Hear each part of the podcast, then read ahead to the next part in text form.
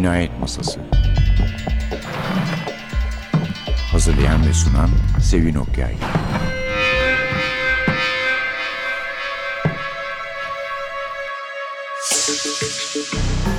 Merhaba, NTV Radyo'nun Cinayet Masası programına hoş geldiniz. Efendim bu hafta iki tane kitabımız var. Çünkü bunlar bir seriye ait iki kitap. Birinci ve ikinci kitabı o serinin. Ve birincisini de tanıtmamıştık size. Dolayısıyla ikisini birden tanıtalım dedik. Alfa bu kitapları hayli çabuk bastı. Yani hemen birbirinin arkasından bastı. Sekiz kitap var bu seride. Dolayısıyla daha sonra gelenleri de aynı süratle basarsa diye iki kitabı birden tanıtıyoruz. Sırayla söyleyeyim. İlki Dedektif Aristoteles. Yani Aristotle Detective.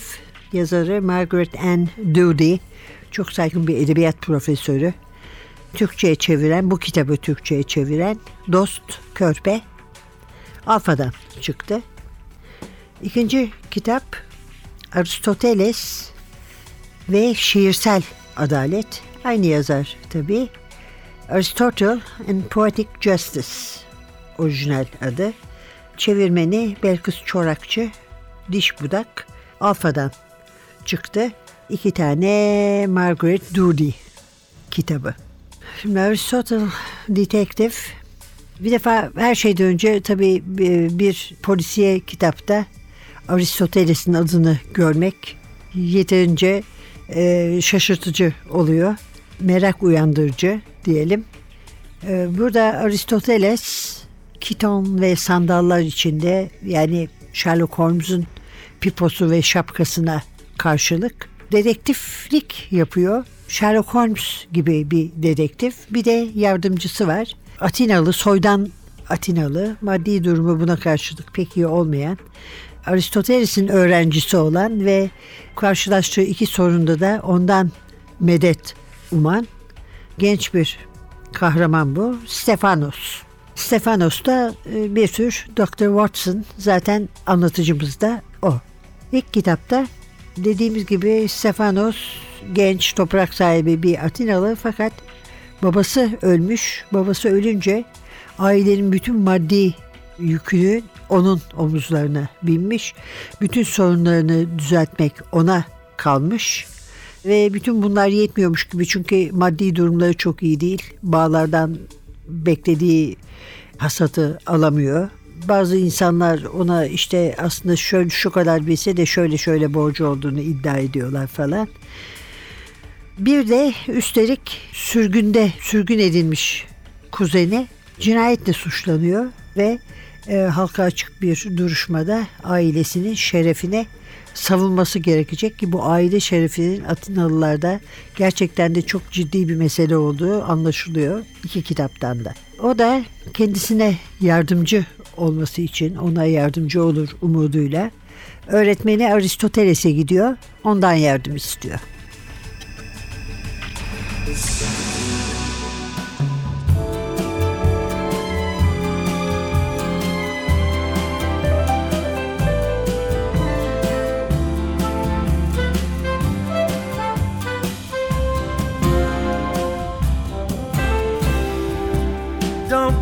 Changing to try and please me.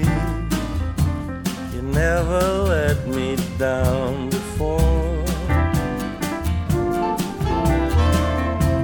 Don't imagine you're too familiar,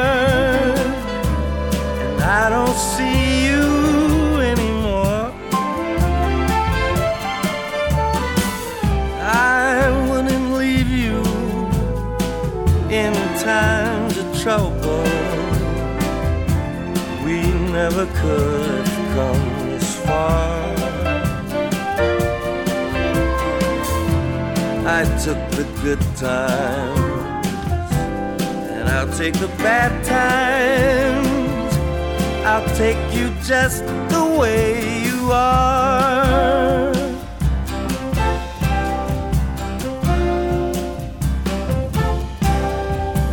Don't go trying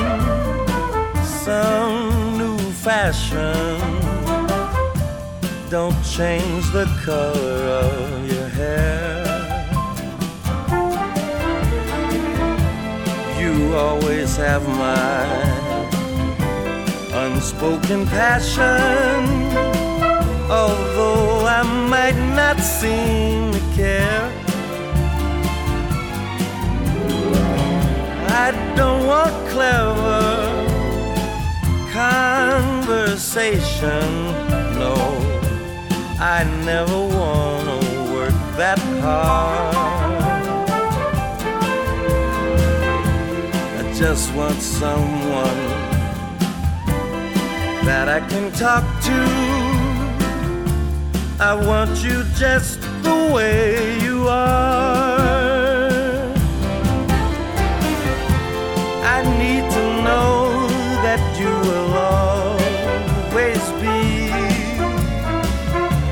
Same old oh, someone that I knew.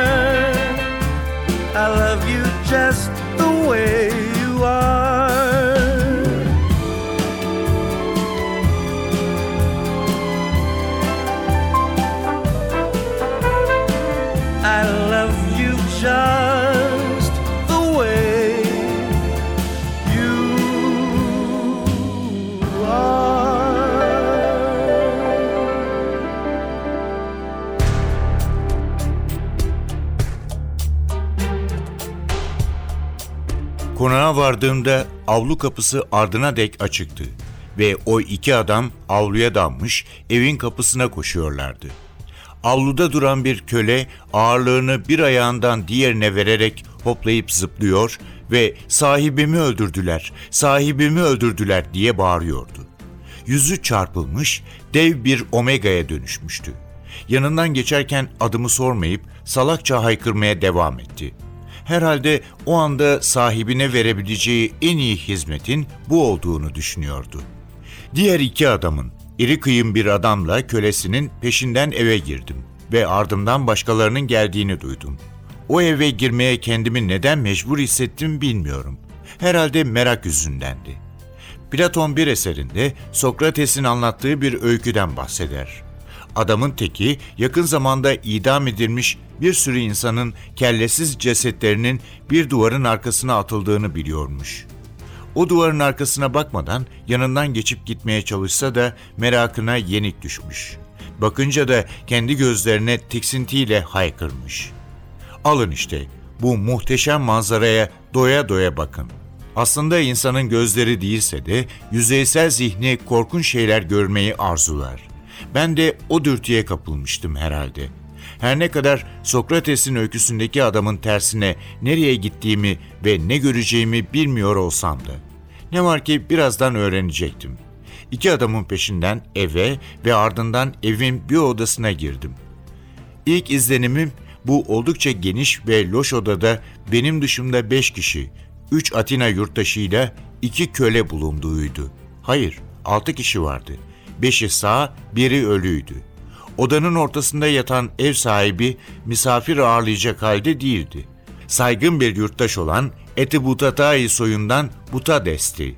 Eski Koregos ve Trierak olan zengin soylu Butades yerde sırt üstü yatmaktaydı. Belden aşağısı kıvrılmış olduğundan dizleri bir yana dönüktü. Tierak Butades'in üstünde beyaz bir keten küton vardı. Daha doğrusu eskiden beyazdı. Şimdi ise berbat bir boyaya benzeyen kanla kızıla lekelenmişti. Butades'in donuk gözleri tavana dönüktü ve boynuna bir ok saplıydı. O manzaraya ne kadar baktım bilmiyorum. Büyülenmiş gibiydim. Biraz içim kalkmıştı ama gitmek istemiyordum. Aslında olduğum yerde öylece duracaktım. Fakat içeri girenler beni duvara itip duruyordu. Duvar boyunca dikkatle pencereye yürüdüm. Arkamda bir sehpa ve üstünde bir amfora vardı. İçgüdüsel olarak o haldeyken bile amforayı devirmemeye özen gösterdim. Yeni gelenler kapı tarafındaki duvarın dibinde toplanıyordu. Herkes odanın ortasından uzak durduğundan kenarlar sıkış tıkıştı. Birinci kitabı hayli kısa bir şekilde özetledik. Dedektif Aristoteles. İki kitabımız olduğu için işi de fazla uzun tutamıyoruz. Onun çevirmeni Dost Körpey'di. Bir ortak nokta var. Onu hemen bildirelim kitaplar arasında. Bu aynı zamanda okurun da çok işine yarayan bir özellik. Bir defa karakterler listesi var. Hatırlarsanız Akba'dan çıkan Agatha Christie'ler gibi ve diğer bazı yazarların kitapları gibi karakter listesi veriyor. Önce iki kahramanımız var tabii. Nikomakos'un oğlu Aristoteles, filozof ve Atina'daki Likeoyon'un müdürü 53 yaşında. Nikearkos'un oğlu Stefanos, genç adam 23 yaşında. Şimdi ailesinin reisi, Aristoteles'in eski öğrencisi diye başlıyor ve iki buçuk sayfa devam ediyor. Bütün önemli karakterleri böylece tanımış oluyoruz. Sonra harita var. Yani e, yerleri bulabilelim diye. Böylece kendimizi fazla yabancı hissetmiyoruz. Zaten ikinci kitaba geldiğimizde tanıdığımız bazı karakterler geri dönmüş oluyor. Yani biraz daha aşinalık var diyelim konuya ve karakterlerine hatta mekanlara karşı. İkinci kitap Aristoteles ve Şiirsel Adalet. Belkıs Çorakçı Diş Budak'ın çevirdiği bir kitap. Onda da gene karakterler listesi var. Bu sefer ama birinci sırada Stefanos yer almış ve Aristoteles'in eski öğrencisi ve şimdi dostu diyor. Yani bayağı birkaç basamak kendi listelerinde yükselmişler. Ondan sonra da 1, 2, 3, 5. sırada Aristoteles var, Nikomakos'un oğlu. Yani Stefanos gerçekten de e, basamak atlamış gibi görünüyor. İlk kitapta sorun, esas sorun Stefanos'un ailesine kalmıştı. Yani onlar ailece bu işin içine girmişlerdi. Sürgün akrabaları suçlandığı için bir cinayetle Filemon, Likias'ın oğlu Filemon. Ama ikinci kitapta sorun Stefanos'tan çok daha yüksek ve çok daha zengin bir Atinalı ailenin sorunu. Stefanos'tan bunun çözümüne yardımcı olmasını istiyorlar. Dönem tabii farklı. Aradan iki yıl geçmiş çünkü ben Atinalı Stepanos önceki yıl kuzenim Filemon'un davasında olup bitenlerden sonra artık kendime gelmiştim diyor. Gümüş adamlarla başlıyor. Bu gümüş adamlar e, tahmin edeceğiniz gibi gümüş madenini çıkarma hakkını alan, kazanan, sahip olan adamlar ve bu ailelerden birinin başına bir felaket geliyor. Babasının mirasçısı olan genç ve çok güzel kızları kaçırılıyor. Şimdi burada şöyle bir sorun var. Eğer birisi kötü niyetle kaçırdıysa, e, faydalanmayı düşünüyorsa kızdan, o zaman miras doğrudan doğruya kocasına geçiyor. Onun dışında ortaya çıkabilecek her ihtimalle ilgili aileyi mutlu etmeyecek sonuçlar var. Dolayısıyla bu kaçırılış çok önemli bir olay. Aristoteles ile Stefanos da kendilerinden yardım istenince Delfi'deki şenliği ve kahinden akıl danışmaları gerektiğini bahane ederek bir at bir katır sırtında yola koyuluyorlar.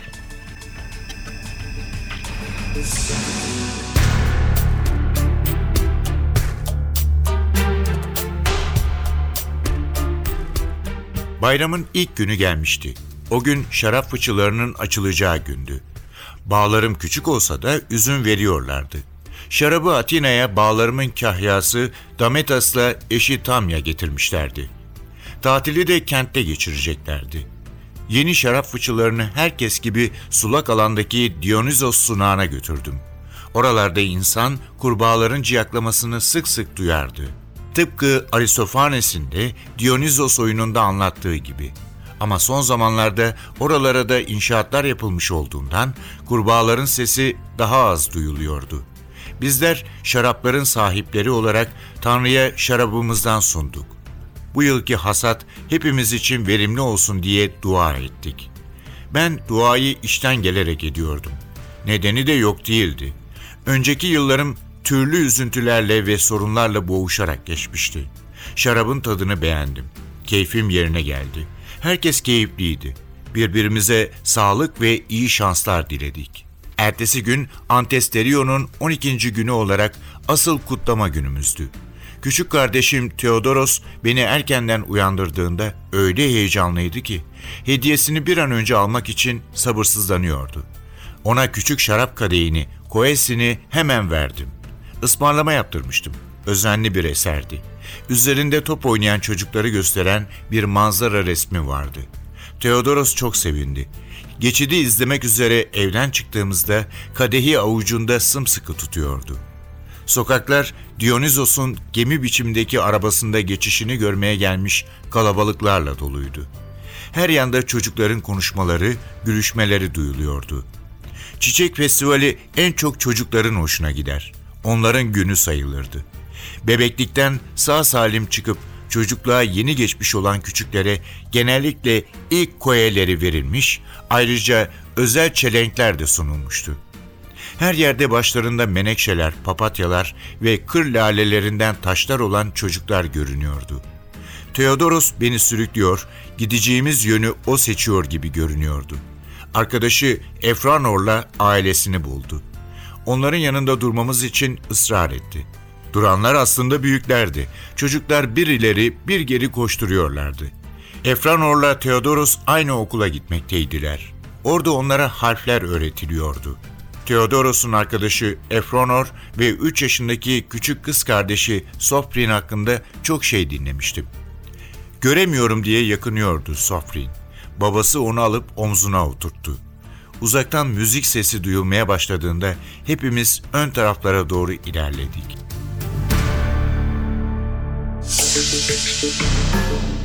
Evet, şimdi bir de madem ikinci kitap, ikinci kitap daha yeni olduğu için ona biraz daha fazla zaman ayırırız diye düşündüm. Şöyle bir durum var. İskender, Büyük İskender Persepolis'i almış ve dünyanın bilip bileceği en büyük servete sahip olmuş. Atina ölülerin ruhlarını teskin ederken sessiz yemekte, silent dinner'da herkes yemeğini kendi getiriyor, konuşmuyor falan. Stefanos ve Aristoteles de Antiya'nın kaçırılışı ile ilgili meseleyi çözme görevini üstleniyorlar. Birisi onu evinden kaçırmış ama niye? Tecavüz mü? Zorla evlilik mi? Cinayet mi? Tek bilinen şey kaçıranla kaçırılanın Delphi ve kadim kahinin yolunda oldukları ve böylece bir kovalamaca daha başlamış oluyor. Ancak yolda çeşitli şeylerle karşılaşıyorlar. İlginç tiplerle karşılaşıyorlar. Bir süre sonra bunların arasından bir tanesinin en azından bir psikopat olduğu anlaşılıyor. Çünkü cesetler de birbirini izlemeye başlıyor yol üzerinde.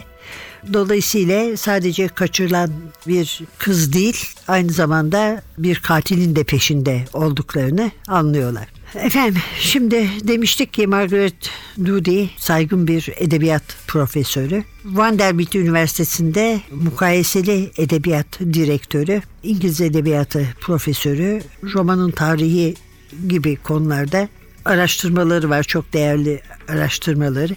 Kitapları yalnızca İtalyanca'ya değil Almanca ve Fransızca'ya da çevrilmiş. Kendi şöyle tanıtıyor. Ben bir Kanadalıyım. Kanadalı bir anneyle İngiliz babanın kızı. Bu İngilizlik aslında İrlanda kökeninden geliyor. Bir İstakoz köyünde, İstakoz avcılarının yaşadığı bir köyde geçmiş çocukluğu ama Kanada'da, New Brunswick'te.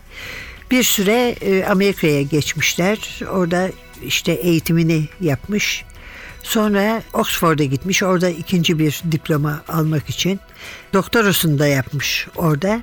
Arkasından diyor araştırmadan ne kadar hoşlandığımı fark ettim. Bunu ilk kez Kanada'da fark ettim. Ama sonra Galler'de Sumasi'deki Galler Üniversitesi'ne geçtim. Ve oradayken de İlk kitabı yazdım. Serinin ilk kitabını Dedektif Aristoteles. Peki ne çekmiş olabilir ki onu e, böyle bir klasik tarihin böyle bir türüne? Eski hocalarını, öğretmenlerini ziyaret ediyormuş Oxford'da. Orada işte böyle çabucak Aristoteles okuyormuş. Sonra kendi kendine demiş ki ya birisi bir polisiye yazsa da dedektif Aristoteles olsa ne kadar hoş olur demiş. Üç hafta sonra bakmış ki hala bunu düşünüyor. Yazacak olan insanın kendisi olduğunu anlamış. Öğrenciyken daha o sıralarda öğrenci birkaç kez Yunanistan'ı ziyaret etmiş ve o hava o atmosfer hoşuna gidince de yazmaya karar vermiş.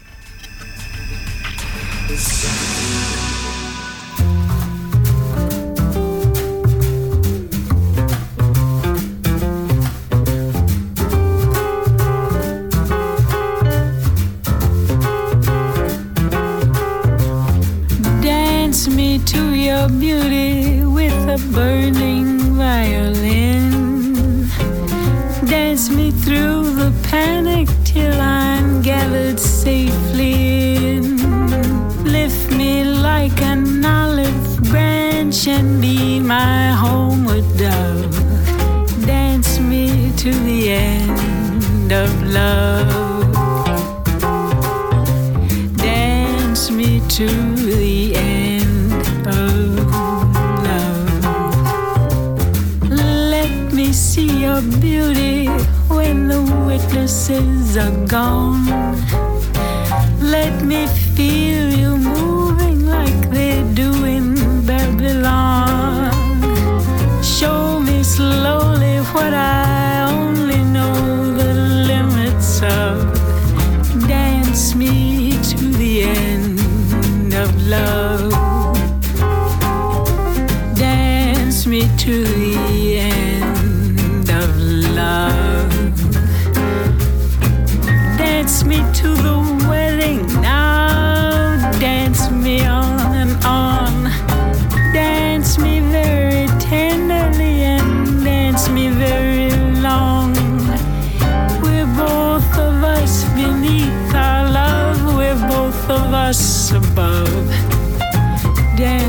to the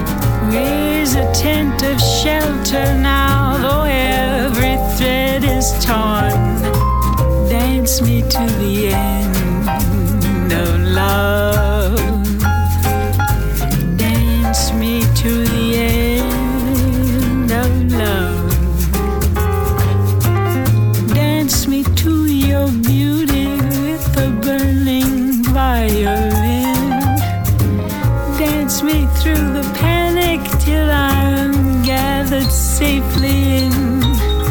Touch me with your naked hand, touch me with your glove. Dance me to the end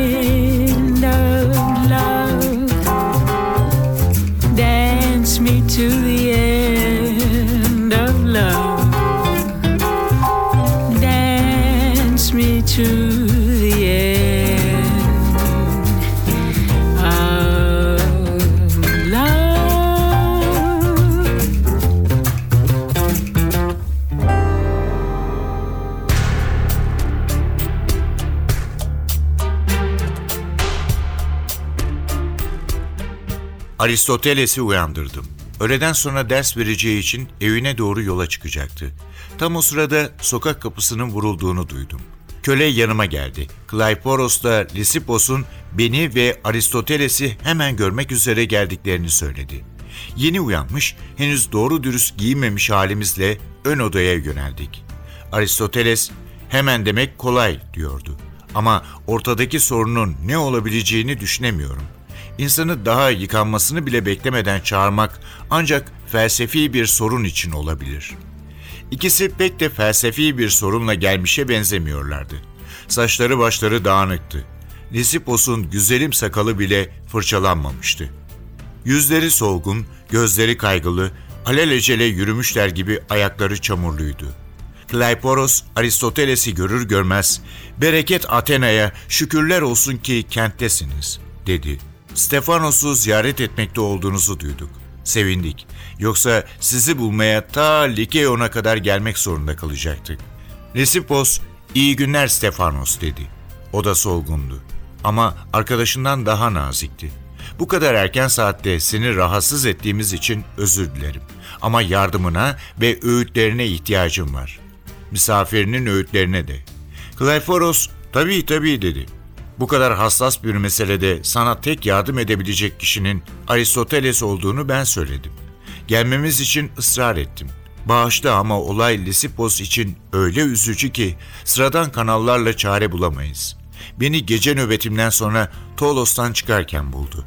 İçimden acaba Klayporos'la grubu da dün gece Tolos'un çevresinde hayaletler defolun diye bağırarak dolaşmışlar mıdır diye merak ettim.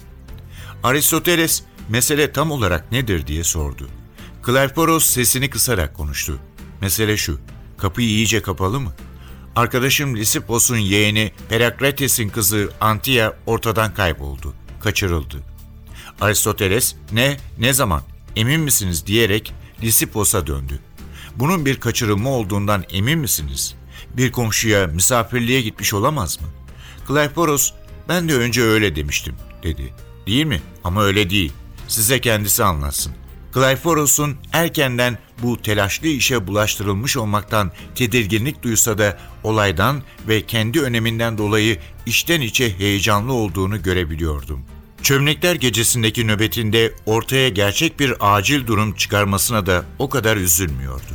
Asıl acı çeken Lisipos'tu. Benzi çok solgundu ve durmadan alnındaki terleri siliyordu. Gözleri yorgun ve gergindi. Ona acıdım. Hemen yiyecek ve içecek getirilmesini emrettim. Konuklarımdan oturmalarını rica ettim. Disipos bir ekmek lokmasını şaraba batırıp yavaşça yedi. Sonunda yanaklarına biraz renk gelmeye başladı. Ama hala çok gergindi. Uyur gezer birini andırıyordu.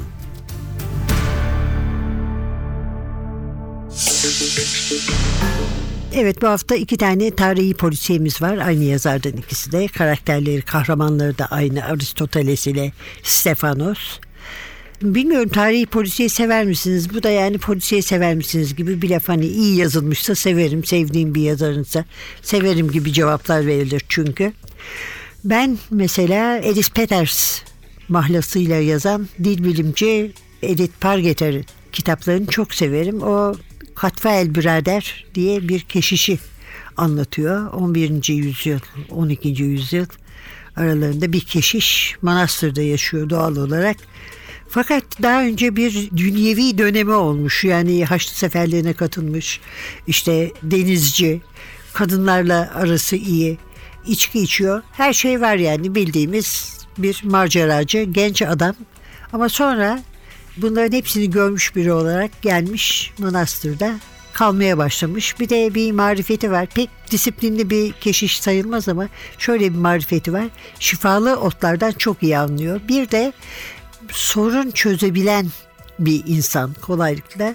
Bu da onun civardaki cinayetlerle ilgilenip onları çözmesine yol açıyor. Aynı yayın evinden bu kitap yayın evinden çıkmıştı bu kitaplar. Hatta bir tanesini ben çevirmiştim. İkinciydi galiba. Marazi bir kemik merakı. A Morbid Taste for Bones. Bir de Lindsay Davis'in yazdığı Didius Falco romanları vardı. O da Roma'da Romalı Marcus Didius Falco. Benim bilmediğim Steven Saylor da varmış. Lindsay Davis biraz daha böyle popüler şeyler yazarken Saylor çok ciddi tarihi olaylar üzerine kurdururmuş kitaplarını. İşte insan böyle yıllarca polisiyeyle uğraşıp mesela iyi bir yazarın adını duymamış bile olabiliyor. O kadar geniş bir alan ki. Dediğimiz gibi başta okuması o kadar kolay olmayabilir. Çünkü listeye rağmen isimler biraz çetrefilli. E, yılda 330 aşina bir dünya değil. Ayrıca e, aşina bir dünya olmayışı bir yana Atina'nın gelenekleri, kültürü ve hakikaten e, hayret verici bir başkalıkta. Bizim kendi yaşadığımızı bırakın hani tarihte okuduklarımızdan da e, hatta Atina tarihinde okuyup anladıklarımızdan da çok daha farklı. Çünkü çok daha ayrıntılı ve nelere önem verdiklerini burada net olarak görüyoruz. Mesela Atinalı olmak çok önemli bir şey. Aristoteles her ne kadar saygı gören bir hoca olsa da Makedon olduğu için yani pek de adamdan sayılmıyor açıkçası. Çünkü Atinalı değil. Çünkü düşmanların yanında yani İskender'in memleketinden. Dolayısıyla canları istediği zaman bu bahaneyle onu hemen suçlayıp silebiliyorlar. Buna karşılık Stefanos çeşitli sorunları olsa bir dönem maddi sorun da çekmiş olsa bile sağlam bir tarafı var. Soydan Atinalı. Dolayısıyla bu Atinalılığın e, gerektirdiği saygıyı görüyor. Ne var ki Atinalıların da bizim Bizans oyunu dediğimiz şeylere çok aşina oldukları anlaşılıyor. Onun için daima tetikte olması gerekiyor. Stefanos da özellikle ilk kitapta çok saf bir genç arkadaşımız ama ikinci kitapta biraz daha aklı başına gelmiş gibiydi. Ee, anladığımız kadarıyla kitapların sayısı arttıkça Stefanos da onlarla birlikte olgunlaşıyormuş. Evet iki kitabımız vardı. Aynı yazarın Margaret Dudy'nin. Birincisi Dedektif Aristoteles, ikincisi Aristoteles ve Şiirsel Adalet.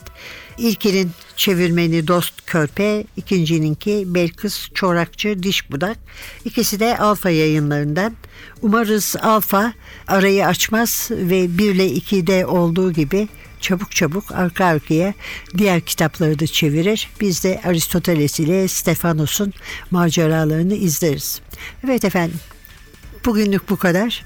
Önümüzdeki hafta bir başka polisiye ile gene birlikte olmak umuduyla mikrofonda Sevin, masada Atilla, kitaptan bize bölümler okuyan arkadaşımız, kitaplardan daha doğrusu Suha Çalkivik hep birlikte size heyecanlı bir hafta dileriz. Heyecanlı ve biraz da felsefe karışmış olsa iyi olur. Hoşçakalın.